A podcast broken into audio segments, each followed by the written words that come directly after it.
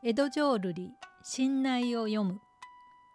このチャンネルは江戸浄瑠璃信内節を朗読でご紹介するチャンネルです。浄瑠璃は牛若丸と浄瑠璃姫の恋物語十二段宗師を語源とし室町時代から江戸幕府第四代将軍家綱の時代までを古浄瑠璃第五代将軍綱吉の時代近松門左衛門と竹本義太夫が現れてからを新浄瑠璃と呼んでいます。ちょうど中国から伝来した三味線が流行していたこともあり琵琶で語られていた浄瑠璃は三味線音楽へ転じていきます。